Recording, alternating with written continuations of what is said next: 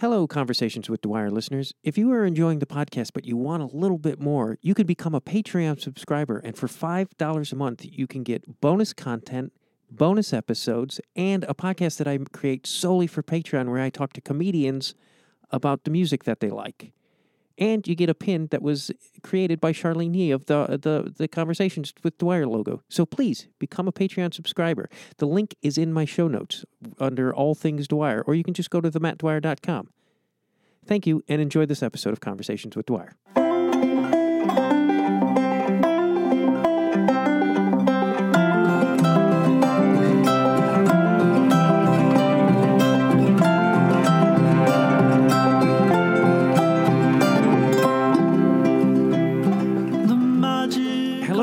Welcome to Conversations with Dwyer. I'm Matt Dwyer. This is a music podcast. And speaking of music, I, I don't know if you just heard, I dropped my notebook. Uh, speaking of of music, the song that played me in is Wait for Springtime from the EP Emigrant, which you could buy on Joyful Noise Music, and that is by Kishi Bashi. And my guest today is Kaoru Ishibashi, who pretty much is Kishi Bashi. It's his band. And the name of his band is a play on his last name. And he's also played with Of Montreal and Regina Spektor. And if you haven't heard Kishi Bashi, I really encourage you to listen to it. I can't imagine you haven't since uh, he's wildly popular. And I would assume most of my listeners are pretty hip to what goes on out there in the music world. But and if you haven't, it's really great. He's a phenomenal songwriter, and his music takes me on these emotional journeys that I really really appreciate and love, and it's just goddamn beautiful. So please go to the show notes, go to his Bandcamp, go to the Joyful Noise website, purchase the music. If you follow me on social media, you might know that I have a workers' right, rights streak in me about unions and paying people proper wages, and I think that also translates to art and music. Um, streaming doesn't properly compensate one's labor for the music that they have created because they get 0.08 cents a dollar and that's just not effing fair in my opinion. So buy music when you can. I know it's hard hard for some of you. It's hard for me sometimes. It has been, but I always try to buy or support in some way that I can because it's very important. Um, and you could go to themattdwyer.com and check out more links to my social media and other things. Um, I, this is a, a really great conversation, and I've been lucky to have a lot of these lately on the podcast where I talk where I a I learn things and uh, uh, have my I don't know challenged. Uh, this one with uh, Kaoru is I learned a lot of things. and It was really great as well as fun.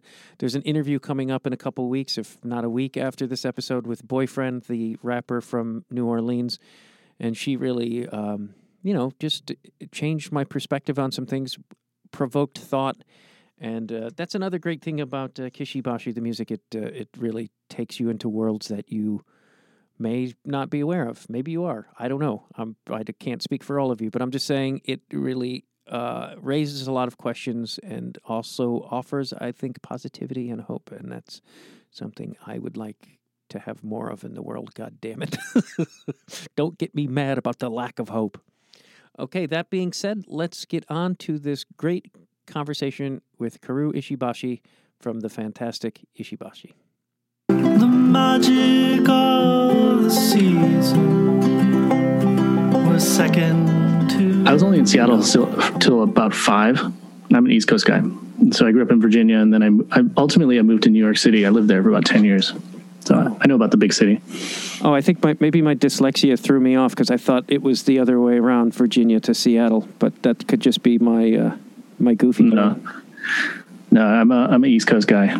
So. Uh, did you? Uh, was it hard to leave New York? I lived in New York for a while as well. Um, it's a feeling like um, you know how like you just get over an illness and you don't realize how sick you are until you've uh, until you gotten better. Yeah, uh, that's that's kind of how I feel about it. You know, it's just it's. Uh, I mean, it's well, okay. In all fairness, it's an amazing place. You live there, you know. So Yeah. um, I, we had you know we had a kid, and it was just like as a musician, it was just month to month like credit card bills, and it was so stressful. I felt like a peasant. You know. yeah, yeah. The in and out, the day to day in New York City was like when I left, I felt like I could finally breathe. Like I was like, oh, I don't have to like run all the time and Yeah, or like, oh, nobody shouted at me today, you know, something like that. Yeah, it's You know? it's weird that like when people say New York is harsh uh, or like New Yorkers are gruff, it's like it's different. Or at least for me, it was different than I expected. It wasn't like it, it wasn't like being in a Scorsese movie. It was just like it was hard in different ways, and I don't know. But I I mean, for some people, it's like a Scorsese movie, I'm sure, you know, but um, I don't know. I mean, I think, okay, you know what? You know, the one thing that people always, New Yorkers are like, oh, I just love this city. And I think only New Yorkers say that because they, they need, it's like a mantra to like mask all their suffering that they're going through. Like, oh, you know, just, I had a, I wish I, you know, like, I got a taste, of, I got to sit on some grass today. Yeah, I remember like a really bad day and just like walking through Times Square with, with and it was like a movie where people were like hitting me in the shoulder and I was just like I was like this is so cliche but so real. I mean, when I was moving out with my daughter, the one thing I remember, we were driving down to Virginia where my parents live, and you know, I, and she was just looking out the window at the stars, and she was, it was blowing her away. you know, like she's like, "Wow, the stars." How- She's like six. She Oh, yeah. she ever seen them before? You know, honestly. yeah, for did she end up uh, having a yard and all those things that make kids happy? Um, yeah, I mean, right now, now, ultimately, after that, we moved to Athens, and now it's like you can see the stars all the time. You know, it's, we have a yard and we have back porches and front porches and barbecues. Got a pool. You know, That's the real American life there. yeah, no white picket fence, but lots of tall trees. yeah. Um and because we talked about didn't you went to school originally for uh film score is that what like was film and film music what drew you more closer to like Uh, I always like composition, but it's also probably the practic- practical like Asian guy in me. Like I needed a job. You know, being a musician was a nebula was barely a job to, in my head. So maybe I thought like, oh, I'll have another skill set just in case. And it's actually been great. I've been, you know, until I was doing until I was doing my own thing, I, I was doing both like throughout. Yeah. Uh, yeah, because I saw, uh, read that you initially. Well, I read that you didn't believe you could make a living off of music, which I guess, like hearing your music, that to, I know, I'm sure there's a journey within that, but hearing your music, I'm like, Jesus, this guy's so good. How could, how could, how could he have doubt? Uh, I don't know when you when you live in New York City, uh, doubt is just like you, you, you get doubt for breakfast. Yeah, I You know grew up. I, I grew up in a, like an angry Irish household, so I think I was born going, "This isn't real. This isn't like this is not going to be good." Is that how it is? yeah. I don't know. I can't. I guess I can't relate, but you know, Did you? Uh, did, but because also I read that you were into heavy metal music. I guess two things that I don't know why when you hear uh, somebody is into uh, music that is way outside of what they play, why that always surprises me. But that you were into metal and drums and bass, which I thought was you mean like are you are you referring to drum and bass yes, from the from the late late nineties? Yeah, I mean, um, I'm Gen X, so you know, I grew up with like Nirvana was like my band in high school, and then like Rage Against the Machine, and then you know, Metallica. I was a metalhead because I'm like you know your average adolescent teen dude who can't dance. You know, so you just kind of like that's you gravitate towards metal. This is my theory, actually, is that if you're young and you you really suck at dancing, even if you like dancing, you probably get into metal, hardcore stuff that doesn't involve dancing. Because if you love dancing, you would just lis- listen to dance music all the time. You know? did you did you get into mosh pit at all? Yeah, yeah, yeah. Oh, yeah, yeah. yeah. Like I, I I almost lost a tooth like in a Tool show a long time ago. Yeah, my friend definitely lost a couple teeth. Because I, I mean, in, yeah, Norfolk, Virginia, a Sailor Town. Oh, oh my god, it was pretty. The mosh pits were pretty uh, epic. Yeah, the mosh pits. The first time I saw a mosh pit, and it was like I don't know, maybe it was post, like it was the same era actually, but like there was dudes actively punching people. I was like, I'm not. I, I already was Oh. getting hit enough as a kid. Like I was like nowhere going. I don't know. I, I don't know about that. I mean, it wasn't. I never felt like people were actively punching. People were actively like smashing into each other. That's for sure. Um, Yeah, it was. Was I don't know what mosh pit you saw, but um, I, I went to an all ages mosh pit. so- Oh yeah, there was like a sect of Chicago punks that got really aggressive. Like there was that early punk scene, and then there was like the where it, it tra- attracted more like frat guys, and um, so it got kind of. Uh, Does punk did people mosh at punk shows? I guess I didn't. I didn't go to like punk too many punk shows. I don't I like know like hardcore, like and hardcore is like really violent. I remember. Fugazi would have like mosh pits and whatnot, but they would always stop it. They would always like stop playing and tell everyone to cool out, which was a lot of people were thought that was uncool. But I was like, good because I don't want to get hit. How about how about those crazy like European like hardcore shows where they like split them up and then they like get them to rush each other like a battle? Like they uh they have you seen these videos? They're insane. No. It's like it's like a Celtic battle or like you know like they're just rushing each other like full force. Like they split up the entire like festival audience. It's kind of crazy, honestly. I'm surprised that not that maybe people get hurt or that it's not illegal. You know. I'll I'll have to to to look that up because I've that's completely uh, I've never that just sounds insane to me. Uh, yeah, I mean that's. I was shocked while scrolling through my Instagram just for a, a a a- like a brief second. I just I'm I'm always adverse to any sort of confrontation. So I was like, if I go to see music, the last thing I want to do is participate in a confrontation. Yeah, I'm, I'm usually in the back, but I do remember like in my when I was a teen, angsty teen. Yeah, I'd go into the mosh pit. Sure. Yeah. Did you? Because a friend of mine had a theory that it, either we get into there's like that dividing period of like it's either we go to like punk metal in our angsty teens or towards hip hop. Did you go towards hip hop at all? I like rap too much, uh, but not. No, I wasn't like. Let's see. I got into rap like later, like in co- after co- like during college. You know, I listened to the radio. I listened to everything, but um, I guess rap was in its infancy around then, early '90s. So wasn't too much into it.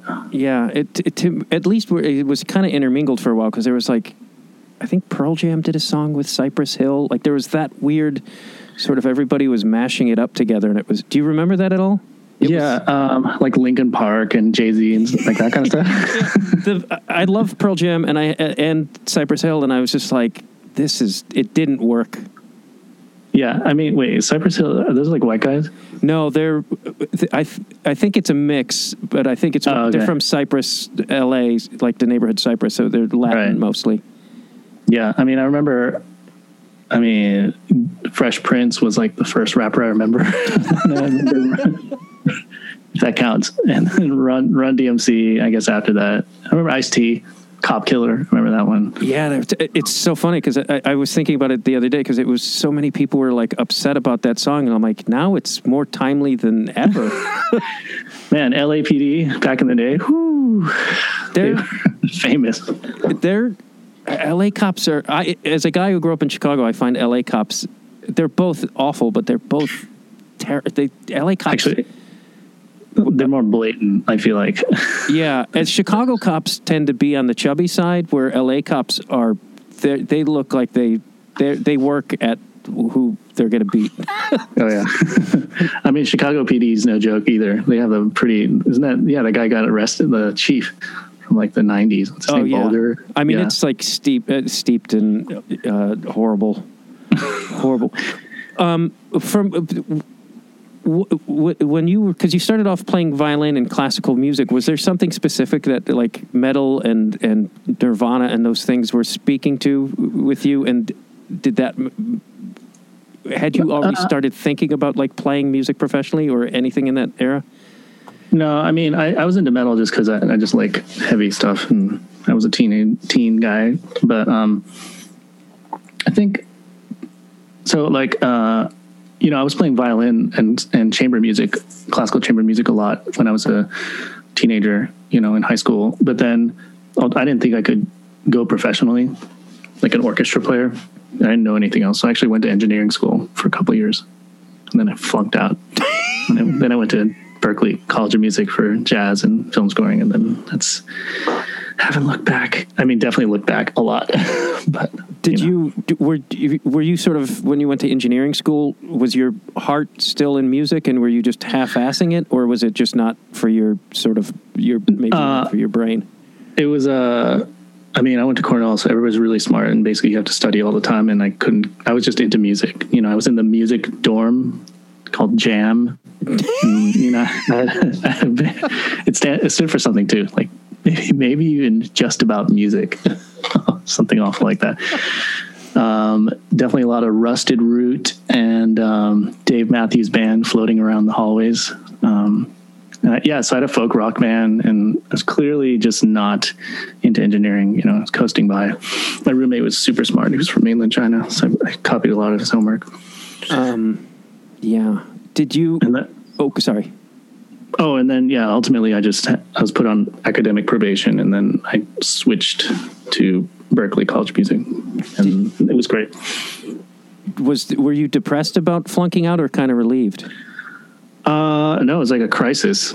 You know, it's like that school is expensive. I mean, even back in the day when it's not like anything today, but you know, it was like my mom's whole salary. You know, she was putting in so I could go to to college, Ivy League Ivy League school. I felt really bad. Um, so, but I was going to hang around, and play with the local band, and my dad's like, "No, you're going to go just get a degree."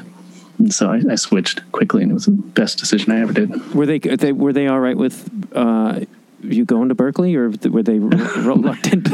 my Asian parents, no, uh, no, it was a huge. Dis- I'm sure they were disappointed, but but they knew how much I love music, so I think they, you know, they understood. It made sense to them. uh, Thanks, mom and dad. and and what, what what drew you to studying f- film scores specifically, or and you also studied jazz, correct? You said that. Yeah, there's a famous jazz violin teacher. Probably the only place you could study jazz violin, like improvisation on violin, was at Berklee in Boston at the time. Oh, I didn't know that. That's why. Yeah, this, yeah, this guy Matt Glaser. He's like a legend. So I went to study with him, and uh, yeah, uh, film scoring was something I, I was always interested in. Composition, I always, you know, I composed. So this was a great opportunity. Kind of made sense. Jazz was just the thing I, I put my heart into, but it wasn't really a major for me. What? Because I know I've read that you like improvisation was something that really spoke to you, and I was wondering what what within the improvising music uh, did you find like f- what freedom or what it Well, inspired? I mean, I mean, I I really got into gypsy jazz, like, Django? Stéphane Grappelli. Oh, yeah, yeah. like Django. Yeah, Stéphane Grappelli. Like I had in high school, I was starting really starting to get into that, and um, it's just really fun to play, and it's like um, it's accessible. You know, it's like a stepway into uh, like a stepping stone into modern jazz. I think you know. So um, got into that. That's that's what I wanted to do was to be like like swing violinist. You know, so um, that was really the beginning. I think. Yeah, yeah. I've, the, the first time I heard Django and Stéphane Grappelli, it was like the the world. Like it was what those moment. It was epiphany music where you're like, oh my god, there's something completely different out there that I've never heard before. Oh yeah, and then it's like uh, like in high school. I think I got a CD. Some my my buddy bought me this CD. You know, Stéphane Grappelli, like live in London or something like that. And I was like, what What is this? And I looked for you know I looked for music, and there's only one book written by this guy Matt Glaser. Called Jazz Violin. I found it at the local like you know violin shop. And um, it took me a while to realize that he's really just improvising, and these are just transcribed solos. You know, like like like you know somebody wrote these solos down but you know and it, it you know start and then uh, and then i started this I, I found this local jazz pianist who kind of taught me a little bit about starting to improvise and so i got into it Is that because to me, improvising music just seems I, I, terrifying. Like I, I'm not not that I'm musically inclined, but it's like I've improvised theatrically, and it's I don't know. There's like a set of rules though. So is but is there rules within improvised music, or is it some of because like Yeah. free jazz is just like fuck it, let's go. yeah i mean that's of course they'd not like to think of it like that it's a high it's a high art but That was my working class guy coming out. Yeah. Um, uh, honestly, improvisation is daunting to a lot of musicians, but I see it as like a language. So, like, if you want to learn, if you want to speak another language, you have to learn the vocabulary, like words, phrases, you know. And then once you have all these things under your fingers, then you can start to like to speak the language, you know. So musically, that means you learn the rhythms, you learn these, mel- you know, um, melodic solos. You can like take bits and pieces of it, pieces of it, and, like transpose it into different keys, and then you're ready. Then you're like talking to the to the guitarist or you know the chord progression. And so, yeah, it's it's about vocabulary, like building it. Is do, do was it easier for you to grasp jazz or vice versa, coming from a classical opposed to perhaps the other way around? I mean, that's really the only way at the time. You could come from bluegrass. You could be you could be like a bluegrass fiddle player and and get into jazz that way. But it was like there there weren't that many people. Honestly, there weren't that many people playing jazz violin at the time. Um, so Is there because there's another guy from the swing era, and I can't. I was trying to think of his name, and he was Chicago based, and I can't think of his name. oh, Joe Vanu- oh, not Joe Venuti. Um, Chicago. Well, Eddie Lang actually lived in Chicago. Who was a really famous uh, violinist. He was African American. Oh, I don't know. Yeah, he's great. He's fantastic. He was like, um, you know, he was black, so he couldn't play in any any of the classical orchestras. So he just unfortunately had to switch to the violin. But fortunately for us, it was the most amazing, the most amazing uh, transformation. I like he was he you know he has he plays the Bach double, Prelude and Allegro, all these like classical things, like swings them up and improvises over them. His recordings. was was hearing Stéphane Grappelli, and was that sort of was that an awakening at all of like what you could do with your violin? Oh yeah, totally. Like that one, and um, I think like Kronos Quartet. Do you know Kronos Quartet? Yeah, I do. Yeah, yeah, okay, yeah. Kronos Quartet had a had a Bill Evans album, uh, album which I really enjoyed, and I was listening to that a lot. Oh, I was a huge Kronos Quartet fan, and so, um, you know, I bought every album, and then that one, I was like, wow, they're like improvising, and then I realized it's like transcribed Bill Evans solo that they're playing. Really, I didn't. I didn't know that. I don't. Uh, Yeah, there's a yeah, there's a piece. It's called Peace Piece. Oh, that's one of my favorite Bill Evans tunes. yeah, so that, that thing at the end where they're like the first violinist is playing all those like really interesting things. That's a Bill Evans transcribed solo, wow. and I was like, huh. Okay, that, you know, then it lost the magic for me a little bit, but you know, but that I thought they were improvising. you know what I mean? Um, I I had expected them to. I didn't know if like because like, uh, um, like if you because you were playing violin and then you get into like Nirvana or anything. If you were like, oh fuck, I should have learned guitar, or if was there ever any of that sort of No, because I think you can just do anything. You know, you have time. It's not like you just play violin unless you're going on that concert track and you need to be practicing hours and hours and whatever. You have time to pick up a guitar and and diddle along and go to shows and you know I think like playing a lot of different instruments is really actually valuable for every musician. You know, it gives you a broader perspective on music. do you when you how many instruments do you play? Um, well, I mean, yeah, I play keyboards. I play piano too. And Piano, guitar, violin. That's pretty much it. Bass. I play bass. Okay. Do you switch off to what you use to compose to sort of to I don't know find different inspirations or Yeah, I mean, I try and like pick up whatever instrument. Um, you know, like I'll have a ukulele around, and that'll just to like keep me excited. So sometimes, you know, because my my job now is like a songwriter, so I have to come up with a song, so I need to be inspired. So I'll pick up. I'll even buy a new, you know, if there's a new synthesizer, I'll get it. If it has one cool sound on it that inspires a song, that's like worth it to me.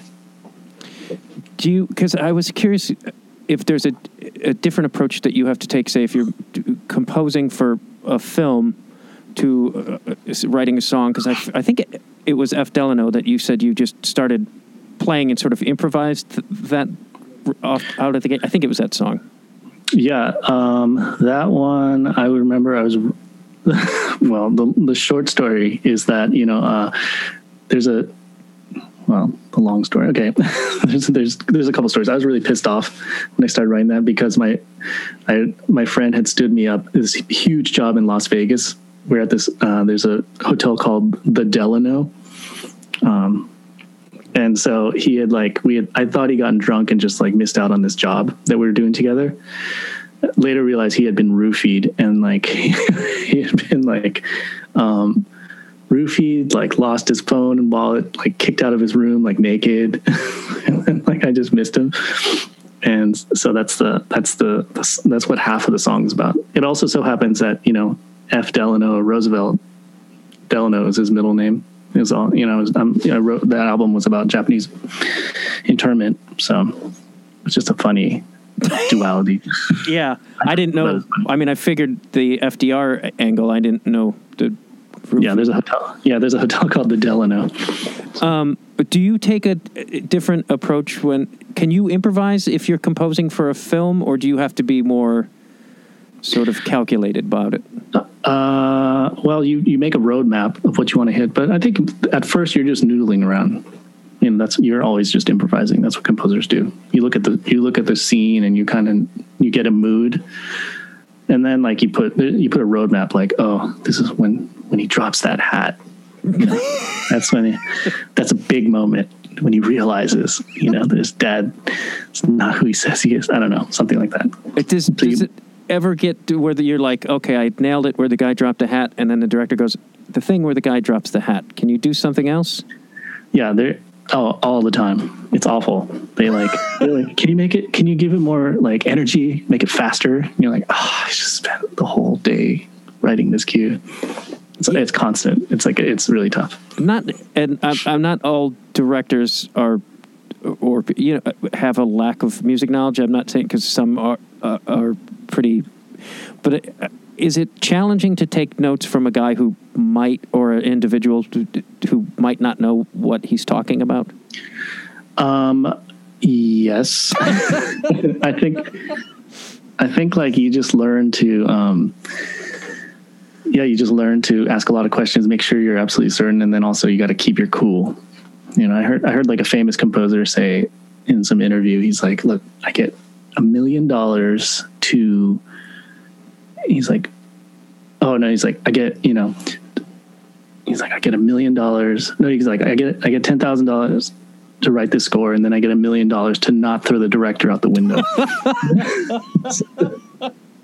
Something like that, you know that's like basically you know it's a lot of you just gotta because you know the direct ultimately you're serving the film and the vision of the director director may or may not know anything about music so it's really up to you to to decide how you want to negotiate that relationship right yeah arguing sometimes with the directors. is uh, I, I mean you can't you can't really you know because you have to keep you have to make sure that he's happy so you right. can't you got to just convince him you know, either with really music that he likes or just through talking. Uh, one of the things that really strikes me about your music, and something I, I don't, I don't know. I, I, personally, when I listen to your music, it affects me emotionally, which is, I don't know. I feel like I go on emotional and sort of a narrative journey with a lot of your music, which I don't, you don't find, or I don't find a lot like I was listening to your EP this morning while I walked my dog, and I was, I got extremely emotional. oh, great! Which I think, you know, I mean, that's uh, that's what music is supposed to do. It's supposed to, but but you you handle complex uh, topics often with with love and optimism, which I find really incredible. And I, I, I, don't know if it's hard to ask you, like, or hard to answer. How how do you do that? Well, I think like, especially when I'm writing about history, which I've been doing a lot recently, um, is, you know, you could always look back and wallow in misery at how awful human beings have been to each other. But then what you kind of also feel is that you feel grateful for the sacrifices that people have put ahead of you so that you can live in comfort and not suffer the same way. So like, you know, you can also relate to them through like emotions like love and you know, these are all like that's how I relate to people in the past through histories, these difficult histories, is, is that the resilience is that there's inspiration in the resilience of these people, and that they have the same desires as you do. So that that's how I connect. Has that been a bit more challenging to find a way to do that? Say over the past few years, where things have been so tumultuous. Yeah, well, I'm I'm also very optimistic about like uh, you're talking politically, right? I think. Yeah. Which you're hinting at, yeah. So, yeah, I mean, I, as a liberal, progressive person like myself, you know, I really, I was distraught at first, but then I realized that this country is really going through a turning point in that I see more and more people like, for example, I have a 15 year old daughter now, but I see her generation as being more inclusive, you know, and it's going to be more diverse anyways. So I, I, I think by the time they're like voting adults, this is going to be a really different country. So I see that, and I still have hope in, in that we are headed, ultimately headed in the right direction. Although there's people who would, you know, like to disagree. I think we're headed in a more progressive, inclusive It's uh, direction. it's strange to me that over the last I don't know, there's it's our generation, not all all, but there's a lot of pe- people who are like poo-pooed the younger generations. Poo-pooed is not something I usually say. I don't know Sure, sure boomer. I turned into my grandma.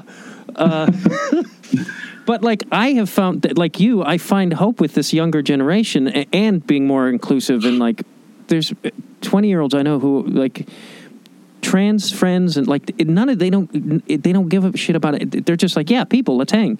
And it's so strange to me that people are like, this younger generation, I don't know about them. I'm like, what do you mean? I don't know about how like inclusive they are, like that. I mean, yeah, that's. I think. Well, that's what old people have always been saying about young people. I think it's just like, and I'm getting as I get older. I'm like 45 right now. You know, I'm in that moderate. I'm progressive, but I'm also moderate, meaning like, like don't lose. You know, just don't let everything get to you. It's like progressive people, like a young person, would be completely distraught, thinking the world is ending. You know, because because you know their state didn't flip blue or whatever. You know, so it's I'm I'm always there to assure them that. Um, you know, there's there's hope that you have a place. You know, younger people always tend to be more progressive. So it's like, and older people like we're like, whoa, whoa, just let's slow down. You know, that's our that's our function. when I say us, I don't know how old you are. But, I'm in um, your ballpark. I'm a little bit older than Okay. you, but I'm Gen Okay. X as well. yeah, Gen X. So like you know, yeah, and that we're the beginning of a lot of progress. Well, I don't know. I think the '60s is probably the beginning of whoever whoever the boot was that late boomers, mid boomers. They sold out a bit though. Not to, Yeah. not to be the okay boomer guy because that drives me nuts too. Because I'm friends with I'm friends with Wayne Kramer of the MC5, and that guy is is Yeah. progressive as like. You Yeah. know, so when people are like, "Okay," I'm like, "You're gonna just discredit an entire generation." it's like that's pretty small-minded. Yeah. But the other thing is like as we get older, we accrue wealth, so we get more privileged, and it's that's why we become more distant from like marginalized communities. That's why we, that's why I think we become less progressive as we get older. I was gonna add, do do you have to? Did you find yourself? Because I found myself as I got old. There was a period where I got grumpy and like, ah, the new music, and then I was like, whoa, whoa, whoa! like I stopped myself and I was like, you're wrong, and I had to actively. And I was just curious if you went down that road at all, at all, where you found yourself as you. Uh, no, I, I'm always a, of the fact that like talent and like you know like music and art and stuff like that, it's like can exist and emerge from like any age. So like an 18 year old could come up with some brilliant idea or like an awesome hook or some something that'll blow everybody's mind, you know. So it's like I don't.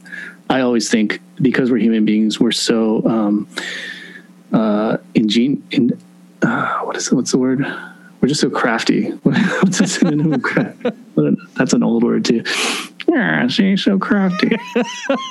um, uh, and wow, we got so much ingenuity. That's what I'm trying to say. But um, you know, I believe in every generation having its like Mozart. So it's like I never discount young people and their and their music, and I'm excited honestly every time I see hear something new. It's like everybody's got something new and cool. That's. Uh, I like that. Um, It's. I. I. I f- feel like I had to start surrounding myself with more better thinking people to keep inspired and fresh because I didn't. I don't want to become that stagnant individual. I think it's. Yeah, I think yeah, I think like maturity is something that has to be like earned. You know, you can see a mature composition or something like that from years of. You can see that you can feel that experience. But so like when I see a young person have a lot of maturity, that surprises me. You know, in, in a different way. But a young person can have a really creative idea, and that I think that's just as valid as any anything we can come up with in our generation. Have you seen the changes in in in your music mature or progress as the years have gone by? Yeah, I mean, I mean, the, the kind of thing I'm trying to do, like in, intermixing history with like, um, and then like certain social justice things. Like that's something I never would have done when I was younger, or be able to like navigate in a in a fluid way. Something that I, you know, um, I don't know. Um, that's a good question. I don't have an answer for that. Sorry. I'll call you in a week. Did you Okay. what what made you were there specific things that led you towards like I'm going to start focusing on history and uh, uh, within your music? Yeah, you mean like Trump? Basically, there. I mean, there's so much anti-immigrant like rhetoric that, like, as an you know, as a son of immigrants, um, and also there was like talk of like internment camps being a precedent for you know the Muslim ban. People were just saying that like blatantly, and a lot of getting a lot of support, and I was just like, that's when I, f- I really felt threatened. So I wanted to like arm myself with like information and really understand what. Um, you know how it's similar how it's dissimilar to like 75 years ago you know of how like you know people can just lock up another you know entire race of people just based on you know fear. And so that's when i that's when i really started getting into just uh, minority identity in this country. Because i think i had been denying it of my like my own identity for like a long time just to like thrive in my very white indie rock genre you know?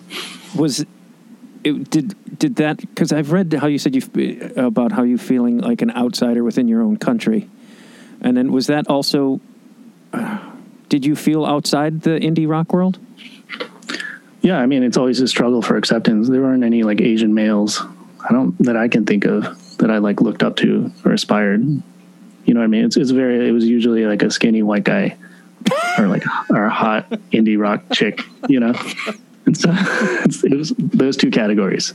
You know, and even violin. You know, there's only like Andrew Bird, maybe Owen Pallett. That's about it. So I just kind of ignored my identity and just did my best with just try I guess trying to be honest with my own personality. That's you know, I'm, I'm just like a casual, you know, friendly guy.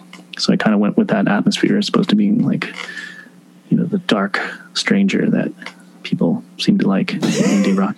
Was there a, a moment a moment where you felt like you became aware of like okay, I need to address this sort of uh, Yeah, I think when like like a lot as I started touring a lot, you know, like Asian people, Asian guys would actually ask me, they're like, "Hey, how do I get into this industry?" Or like, you know, do you ever feel discrimination? That's when I started to realize that there's that maybe I'm either a lucky or I'm yeah, or actually mostly that I'm lucky. You know, I'm like really skilled at music, at like analyzing my own music. That's how I've like I can figure out problems with it like pretty pretty quickly, and that's helped me like you know connect with a lot of people with my music i think. But um yeah that's when i realized like you know i don't have other people don't have it so easy. They, they're still on the outskirts of whatever their field is. You know they don't feel like they can uh, fully be that that person that they want to. Do you feel that that is changing at all? Yeah, I think so. I, I feel like, uh, you know, for almost every minority, it's just like we're again headed in in the right direction, you know, and that it's going to get easier and easier. Like Hollywood's confronting itself, you know, that's like huge. I think music industry. Uh, I don't know to what extent how racist the music industry is, but um, I don't know, jury's still out on that one. It's but definitely. one thing, what's that? Oh, I was just gonna say, there's definitely because I have a lot of female guests and the, the sexism and chauvinism that goes on. Oh, yeah. it's like, but I feel like that, that's why that's why I did a couple songs, like a couple covers. I made sure they were female songwriters because I feel like that's an underrated, um, you know, field, like female songwriters. yeah, I think so. Um, you know, the, the other word that I was like worrying, uh, wondering about the other day is like Americana. Like, what is that word? If, is it like American? This is like truly American music. Is it is it some kind of like nativist genre description? yeah. I mean, that seems like that excludes a big chunk. it's funny because I was thinking about um, that word like two days ago as well, and was like, what the fuck is like? Yeah, I mean it's folk. It's very white folk, folky, bluesy. But black people wouldn't be doing like Americana, right? No, you're right. It's very It's country white- honky. We could say honky. It's kind of hot. Yeah, it's honky. It's mellower. It's honky me- cracker music. Yeah, it's Americana.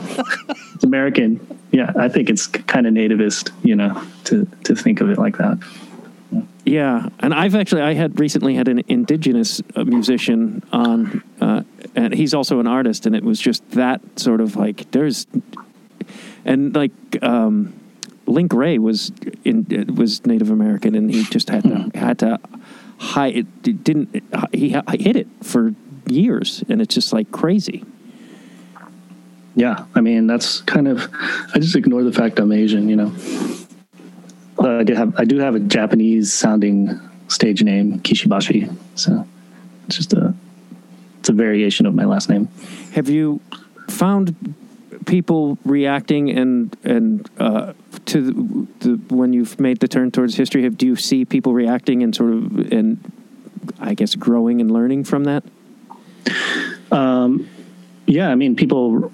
Uh, I make sure that all my fans have like followed me in my journey. I'm also making this very large documentary that's going to explain everything I've been doing the last four years. So That because I, was going to bring that up because I heard yesterday, while researching you, that you were doing a documentary. Which, uh, I, uh, can you talk about any of that, or Yeah, um, I've been working on it for four years, um, and so uh, so you, you know Cody, right?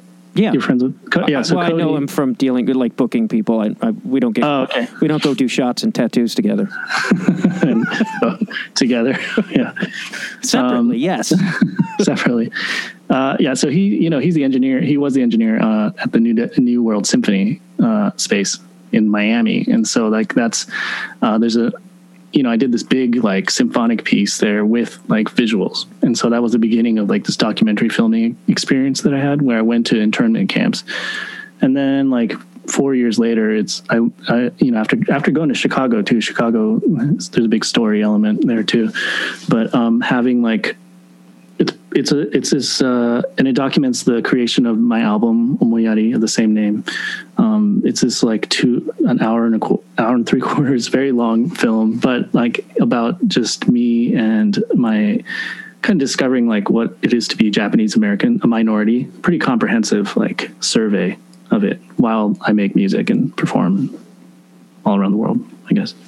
uh, what inspired you to start making the documentary, and was that having studied did film composition assist having that understanding of film in a degree? Did that help? Yeah, yeah. I mean, I'm, I the genre I'm calling it a song film, and so it's like it's the idea is that the music was created at the same time as I went to go and uh, understand these like historical sites, and so um, I think film composition, it, like I, I I see film and okay I, I see like film score as always being like serving the film but in this case i wanted it to be an equal balance you know which just doesn't happen that often where the filmmaker is also the, the composer that puts you actually in a rare company of people who've composed and directed a film. It- yeah it's like a composer's dream I think Chaplin is one.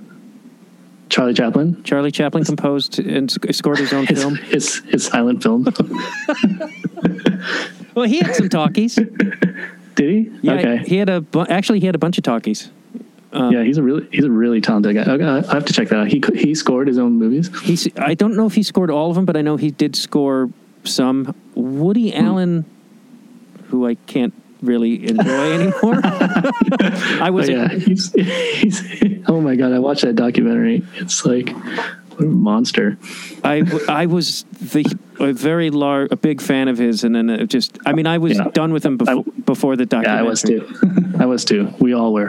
It's- Unfortunately. well, to me, it's like he appealed to me because, you know, I couldn't get the girl, and I always ended up alone, and I found a comfort in that sort of loneliness. Hmm. And he's a But big. the, but he he did get the girls, lots of them, of various ages, including his own. like children. I don't know. It's kind of messed up. I mean, not. It's really messed up. But yeah, I mean, he's he's a brilliant filmmaker, you know. But then I also learned that a lot of times after his initial few films, you know, that he's famous for, he has this business of just like getting actors to to. What does he do? Oh, he gets actors to to waive like their big fee, like famous actors to waive their big fees, so they can just be in a Woody Allen film, and then he'll like market that as like a big part of the movie to like get lots of investors, and then like that's like that, that's like his business model, is to pay oh, coming. famous act. Yeah, every and that's why he's, every year there's a movie. You know, because he's like wildly like he's filthy rich and i was always like you're doing these small movies on low budgets i'm like how did you fucking get like a hundred and he's like worth hundreds of millions yeah. And how'd you get Glenn Close or I don't know how'd you get Natalie Portman in your movie? Because they they do it for like whatever. Just to be in that movie, and then he's like, "I got Natalie Portman in this movie," and gets investors, and then they, you know, and then worldwide, I think worldwide they're like, "Oh, Natalie Portman," you know. wow he's a fucking con artist on top of it Yeah, I mean, a talented con artist, Pe- pedophilic talented con artist, I guess. yeah like ah. broadway danny rose and like radio day like those there's certain films of his that are just are so great but like i just like i can't i can't watch it now I mean, he was a highly influential filmmaker. I mean, that whole like internal monologue thing. I think that's his. I think he was really influential in starting that. Like, you know, that internal like you follow the person's just mind. Yeah mostly just on like that's a Woody Allen thing.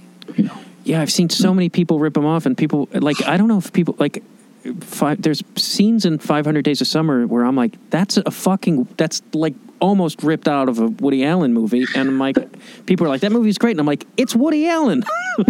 yeah, that's how influential he is. Yeah, um, unfortunately, just like Michael Jackson. It's in the same category. Uh, who who else? Who's uh, oh Polanski? Polanski's another scumbag. If we're just gonna go. Polanski, yeah. Also, my recent one, uh, my big disappointment is uh, H.P. Lovecraft. Oh He's like, yeah, uh, I loved his books, and then I was like, when I was in Providence, I was doing a talk at Brown or something. I was like, "Hey, I'm going to go to the H.P. Lovecraft Square." They're like, uh, "He's getting canceled right now." Did you realize? I'm like, "What?" Did- and I was like, "Oh, wow, did you? staunch racist." Is there that element of like because there's so many of my uh hero not heroes but you know the people I admire creatively that have just been destroyed for me does do you like get weary of like oh I don't want to learn about who, who uh, you mean like um, Dr. Seuss or like Mark Twain or something? yeah God, I think, like- long It's uh I think it's a I think they're varying degrees. I think honestly if the author or their society kind of like makes makes up for it, I think it's forgivable cuz it's still art, you know. If they did some awful, you know, if they did awful things, it definitely sours it for I, I think it's up to you to decide if you really you know how how much you're going to love that artist, you know. Yeah, it's just. I mean, I've known some personally known some brilliant people, famous and non, in my life or been around, and it's like, you know, and then people they sometimes pull out of it. It's like sometimes people are just messes and they're f- fucked up for a variety of reasons. Yeah. Uh, Absolutely. I mean even like that Dr. Seuss guy, I don't know, Geisel.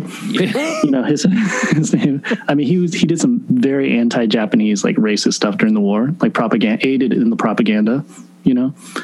And then uh, and for that, like, I don't think the Japanese Americans ever like forgave him. But then, you know, he's he's also created wonderful, wholesome books for like generations, you know. And I think his society acknowledges that. And then, so I think a lot of people allow that. You know, it's basically going from beloved to loved to liked, you know, and then to respected. And then I think after respected, it's just, you're just amongst other, you know, people. I wonder if people are more aware of that, of like when they're reaching fame, of like, because before it's like people could just get away with whatever the hell they wanted because they were protected in a lot of ways. Yeah. I mean, like if, yeah, I mean, well, that's the worst part is you see like that Michael Jackson documentary. I don't know if you've ever seen it, but Oh, yeah. he's Oh, My wife and I got a hotel, f- and we thought we were going to have a romantic evening. romantic evening of Finding Neverland or what is it called? Something Neverland. Yeah, and then we were a Oh, we were just too tired because we were new parents, but also it was just like we started watching that, and it's like we ain't gonna get down now. Well, the, well, the whole thing is all in all the footage. He's like hanging out with like, hey, I got my little buddy with me, like on tour and the press conferences, and people. I remember seeing that and be like, oh, he's got his little buddy with him. Macaulay Culkin's just hanging out with Michael, you know. And then I was like, we all just forgave the, either forgave that or just like turned a blind eye to it, you know. And I think we're all we're just all to blame. yeah, no one wants that's a that. No one wants to, is it's hard for the world to address that still, and it's weird. It's odd that we. I think we're getting better at it, but Yeah, I mean, if a, if a DJ put a, you know, if I was in the midst of a heated, you know, dance, this, uh, I don't know, what are they called? dance party, a dance party. Then uh, I can't even remember what those are like. Um, in a heated dance party, someone put, put on a Michael Jackson song, I'd probably dance. You know, yeah, I wouldn't like. I'd feel conflicted, but you know, I'd probably dance. you just you just acknowledge Quincy Jones, then be like, man, Quincy Jones did a great job. Man, great, great producer, man. Look at that that snare drum, man. He knows how to red hook. I mean, yeah, Quincy. Okay, that's fine. No, I could see, but that's like my mind um, just acknowledge, you know, just erasing something that's cognitive. Was that Yeah. cognitive dissonance? That's how I justify Woody Allen movies. Man, that Gordon Willis, that's one hell of a cinematographer. Cinematographer. man, that shadow. And how do you get that? Like, oh, that noonday shadow. How's it possible? were, were there any elements like that with directing your film that uh, challenges that you didn't expect and, and, and Um, yeah, I mean, I, I definitely have to be as really progressive. You know, I can't. I, definitely had to become upstanding in all in everything I did for the past four years because it's about social justice and marginalized communities and. Um, yeah, I mean that part was challenging. I did drink a lot. I definitely tried to like. I don't know. In all my travels, you know, like I always try and in my Instagram or whatever, I always make sure the people I got a lot of drinks going on because I don't want people to think I'm like this like saint, you know, and then be shocked when they find out I'm a lush, you know. so do you do, think pe- that. do people get the wrong impression of you in that regard? Okay, okay. The reason why I do this is because Yo Yo Ma, right? He's like a famous like lush, I I've guess. heard. You know, but it was a shock, you know, that he's so drunk he left his cello in that New York taxi cab.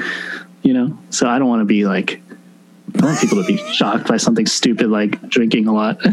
you know, Uh, I feel is like mildly innocuous. I'm not hurting anybody. You know, no. so Yeah, I wonder. What, yeah, but yet then like uh, Slash throws up and passes out in his own vomit in a bar in Chicago, and everyone's like, "Yeah, slash. I mean, he's allowed to do. that. he's I mean, cultivated that for sure." Yeah, I'm just saying I play violin. I wear bow tie on stage, so I don't. But I don't want people to have that, you know, the wrong idea that, that I'm like some kind of like straight edged saint. Just for kicks, you should just like punch somebody in the front just once, just to just to really. okay. like uh like GG Allin or something. I had friends who would go see him in Chicago, and I was like, "No fucking way! Like, no way am I going to go subject myself to that." What did he do in Chicago? Like what kind of stuff would he do? He well, it, there was a club. The location doesn't exist anymore, but then it got corporatized at like a corporate punk. But there was a club, and he would like every Halloween he would do a show, or not every, but he would say he was gonna kill himself on stage, and one of the ways he was gonna do it is by putting a grenade up his ass, Oh my god. which he never did. But like it was the only place that would house him in Chicago that would let him play. But like he would throw poop and all the all, all this all the classics, all the Chi classics. classic. Number two, number one. And I like. I'd seen footage of it because a friend of mine at the time like worked with him in some capacity, and I was like, why would you pay? Why? Did he have like did he have albums and stuff? Like what's his music like? it's bad. Some people like it, punk. which I think like is, punk rock. yeah, it's like hardcore punk kind of Uh, he does do a cover of MacArthur Park, which is strange. Do you think? Do you think his like uh, his bandmates are just like are they like support enablers of him? Is it just like his gang roving gang of I wonder. fuck ups? Oddly, Todd Phillips's first feature film is a G.G. Allin documentary. I think it's called Sick. How he went to The Hangover from that is beyond me, but Oh, he's the director of The Hangover. yeah, Todd and Oh, and The Joker, but that's his very first film is a document, hmm. and he toured with GG. And yeah. Is he a nice guy? Is GG Allin a nice? Is that a stage persona, or is he just, or is he just a drug drugged up like freaking freak he was- fanatic? yeah, I think he was probably a pretty damaged. I mean, I don't. There's like stage persona, and like there's Alice Cooper, and then there's yeah. Alice Yeah, goes and plays golf afterwards. Yeah, he seems like a down to earth guy. Um, you know. Does God, at least in the on the EP, God comes up uh, often? Maybe. Uh, I also did. A, that's a cover. There's a song called um, "Laughing with God." That's that's a Regina Spektor cover. Oh, and you played with her, right? Yeah, I was in her band for like a year. Was that when you were in New York? That yeah, I was a hired gun. So it's uh, it was great. It was like a huge um, New York tour. I mean, sorry, her huge like worldwide tour. So we did like sold out um, Radio City Music Hall. You know, we did like two nights. Sydney Opera House, just like all these huge places all around the world. You know, Do you ever? Because I, I mean, obviously you're highly accomplished. Do you ever like play something like that, and you're just like, how the fuck did I get here? yeah, it's one of those uh, hashtag blessed moments, you know. yeah, I mean, it's like uh, Radio City was like pretty big for me. It was like I'd never seen. And, oh, and I opened up with my my rock band Jupiter One. I could convince Regina Spektor to let me do that. Oh, that's cool. um, So you did Yeah. two shows in one night. Is that remotely? Is that exhausting at all? uh, no, I've done like three. I did one tour where I was doing like three. No, I was no. It's just uh, I cared that much about my career, so you know, promoting my band. Uh, actually, once I was so I got like sick, like I had like a fever, and then I, I went on stage, did my Jupiter One show, sweated, just changed out of my sweaty clothes, and then did my Regina Spektor show, and then I was drinking by the end of the night. I was cured. I sweated it out. I sweated out the disease just from just pure chi. The, uh, the, so the best way to beat a flu is become an accomplished musician. Play three shows in one. night. Yeah, just yeah, play two shows in one night. Yeah, just sweat out, sweat it out with shows. and then maybe that's what we should have been doing during COVID. Just uh, playing two concerts a Playing night. shows just for nobody, just socially distanced, sweaty shows. Did you feel like in your early days that you were very driven to Uh, yeah, I- achieve? I, feel like yeah, yeah. I was really always desperate, especially when I lived in New York. You know, just like everybody's just it's like a rat race.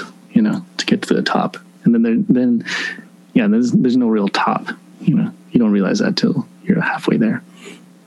That's interesting. I've never heard. So you got to what the top, so to speak, and were you just like, now? How was that? What? what Well, I mean, okay, there's what I consider the. I don't even know what the top is. I guess, but like right now, like I make a living just making my own music, which is like for me the dream. You know, I didn't have that in New York, so I was always a freelancer, always trying to get to that point. Um, but you know, I could be on TV.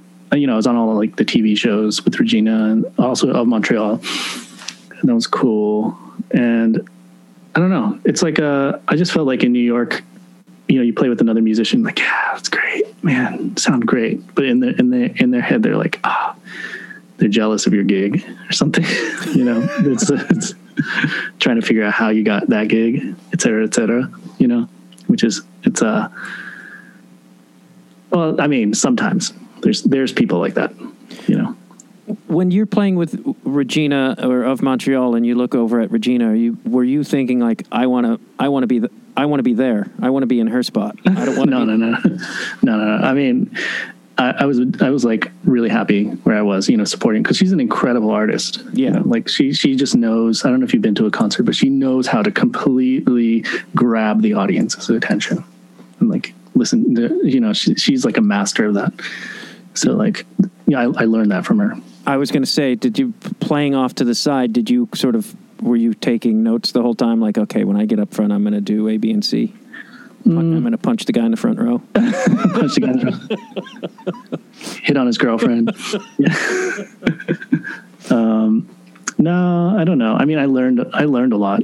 I, I didn't actively like when I'm on my gig and touring with you know making music that I want to. You know, I just think about music and where I am and be present. It's only when I'm bored that I start thinking about how do I improve my my career or how to im- improve myself. You know, You've done that when you're in shows where you're like, you're playing, but you're like, "Ah, I got to do laundry. Well, when I used to play, I used to play in the Big Apple Circus. I don't know if you knew. It's on the, it's a New York circus. Uh, I was in the band, so all the same while while I was doing my band and also touring with Regina a little bit. But, um, yeah, we used to play chess. We had a chess board between me and the the sax player. The band was great, you know. so, but they allowed us to, and I think broad a lot of Broadway pits allow this too. You know, you can just space because if they can't see you, audience can't see you. So it's like, who cares what you have under, you know, their sight. And so like trapeze would be like doing like triple flips. And we'd just be like, checkmate. and the sax player would like mess up. Sax player would like blow like a honk a note because she's just so pissed off that I like just like checkmated her. you know? People ever have drinks under their chairs in the orchestra pit? No, I think no. I think that was something that was frowned upon. Is that union union gigs? Yeah, yeah, that's yeah, the union gig. Yeah. Yeah, I don't think you can really drink on a Broadway. It's frowned frowned upon. I definitely drink at my shows. That's for sure. Do you do you feel that uh, helps you at all?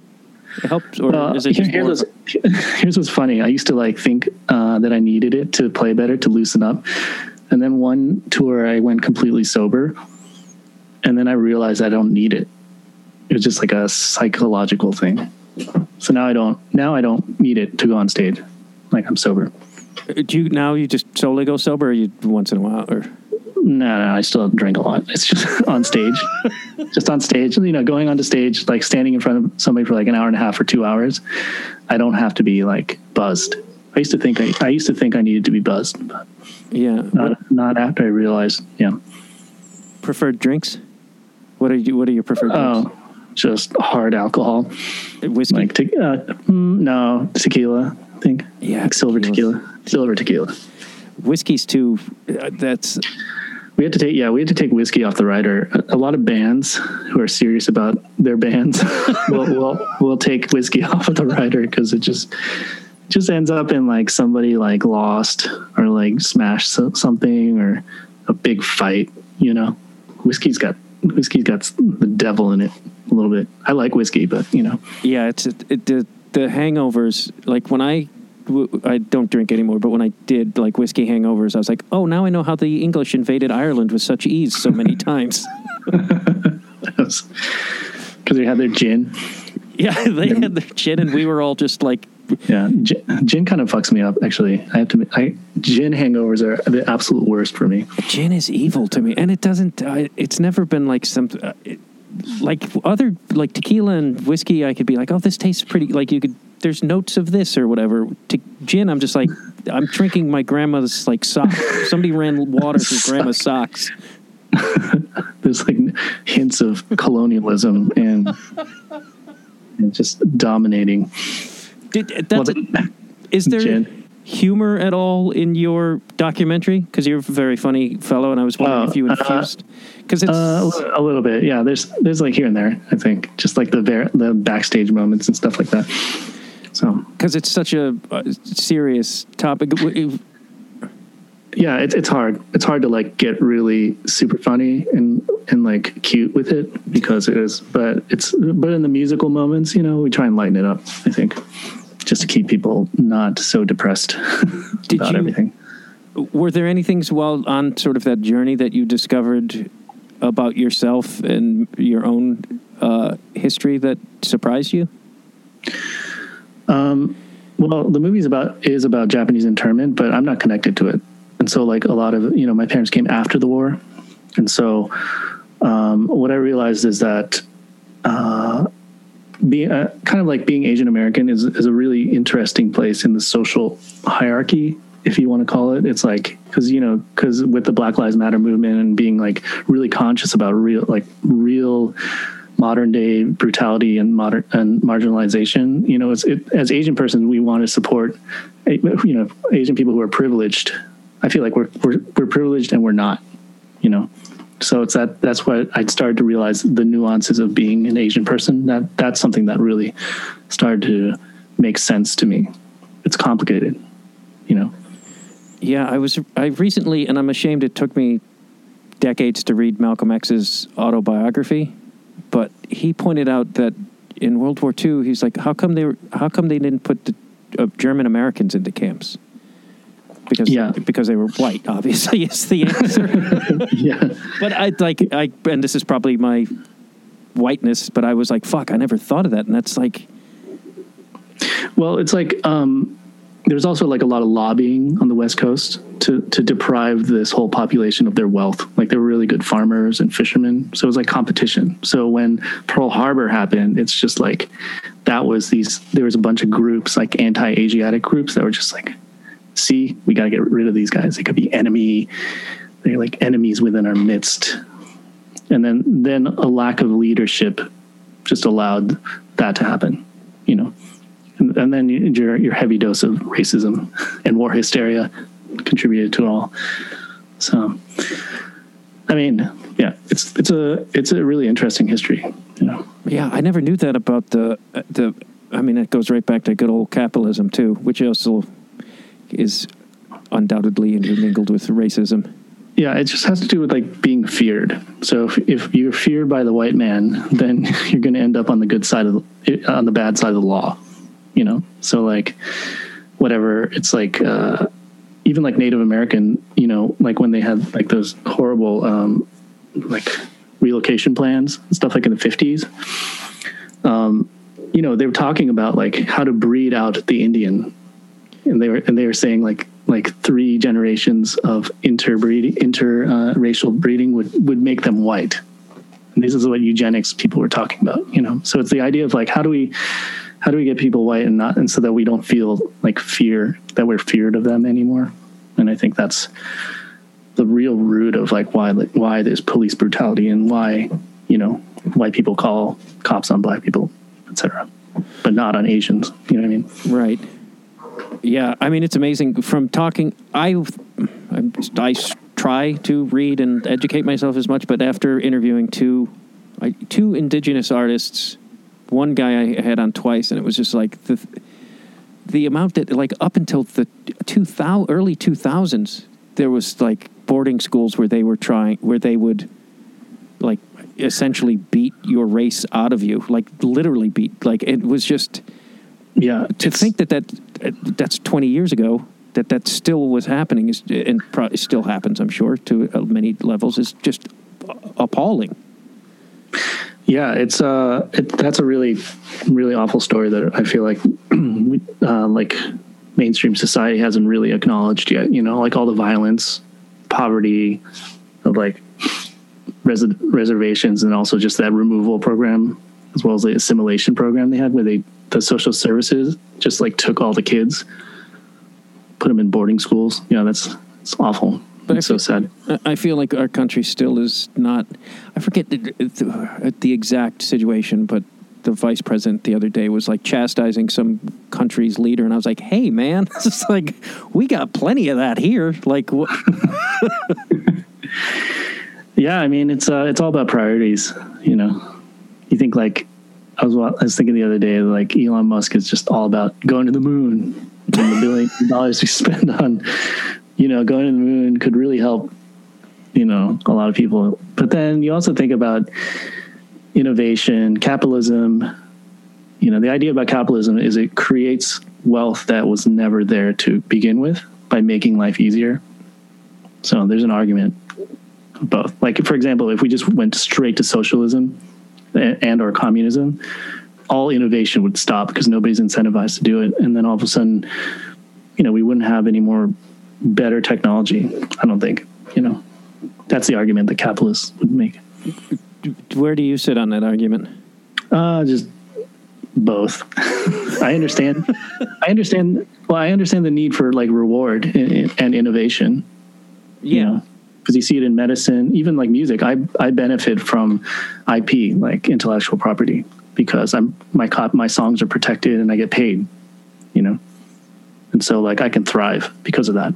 Yeah, I mean, I would. That to me seems logical, and that people should have own what they create, and that shouldn't be. Uh, but like, you know, vaccines and all that. It's like, why are we I mean, being? Yeah, I mean they're like right just yesterday, right? They're gonna Biden announced that he's gonna like try like what is it absolve not absolve the patent, but you know let other countries go, and then the pharma industry is like freaking out, you know. But if the pharma industry wasn't getting rewarded, they would that vaccine may not even exist. You know what I mean? Right.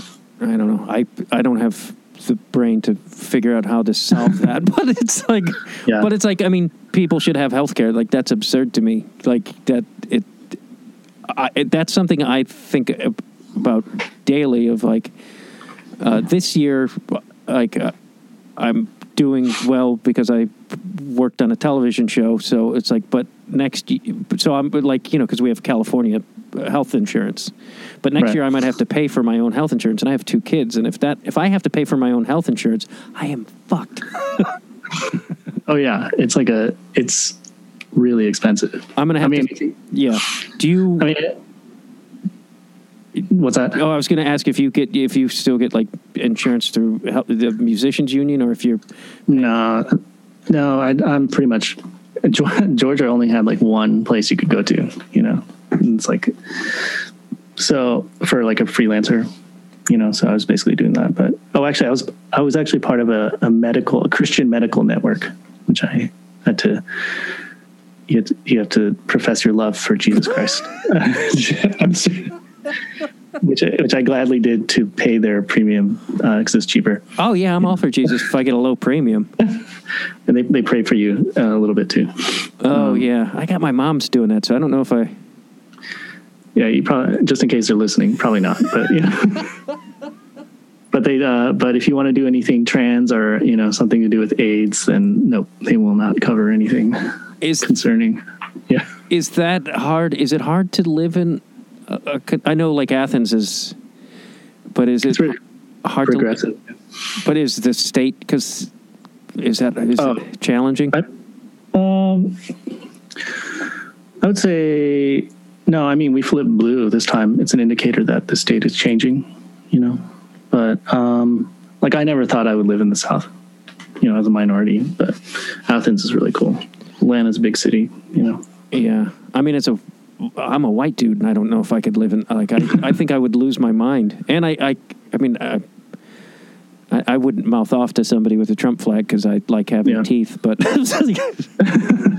But you know, I mean, I, I like living in Athens. Um, but it also, it's like you know, this is my home. I just live here now. So yeah, it's because a lot of my friends have moved to North Carolina recently, and friends of friends. Like it's crazy, and it, I guess Hmm. it's like, but I'm like I don't. And they're like, if you leave that triangle of Raleigh and Durham, and it's that you're in for a real, you know, oh yeah, oh yeah. It's uh, it is the South with their their history. So Are you enjoying the fried food down there? um, yeah. Is it any different? Is it like more deeply fried? Deeply? I don't know. Uh, They're supposedly the Southerners are better at frying stuff, aren't they? I think they just yeah, they probably just fry stuff because it just goes bad quicker.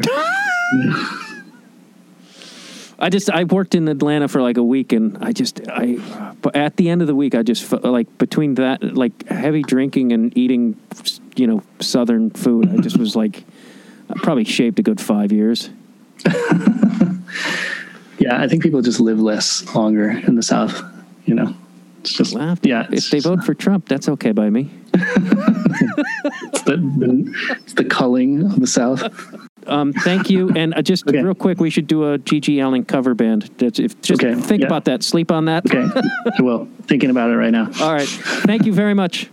The magic of the season was second to no one. Thank you very much for listening to Conversations with Dwyer. Please become a Patreon subscriber if you like. Also, subscribe to the show. On your iTunes or what have you not, and tell your friends about the show. That would mean a lot to me. As well as uh, go to the link tree in the show notes or themattdwyer.com or Conversations with Dwyer at the Instagram, and you could learn more about the show, buy merch, and all those great things. Thank you very much for listening.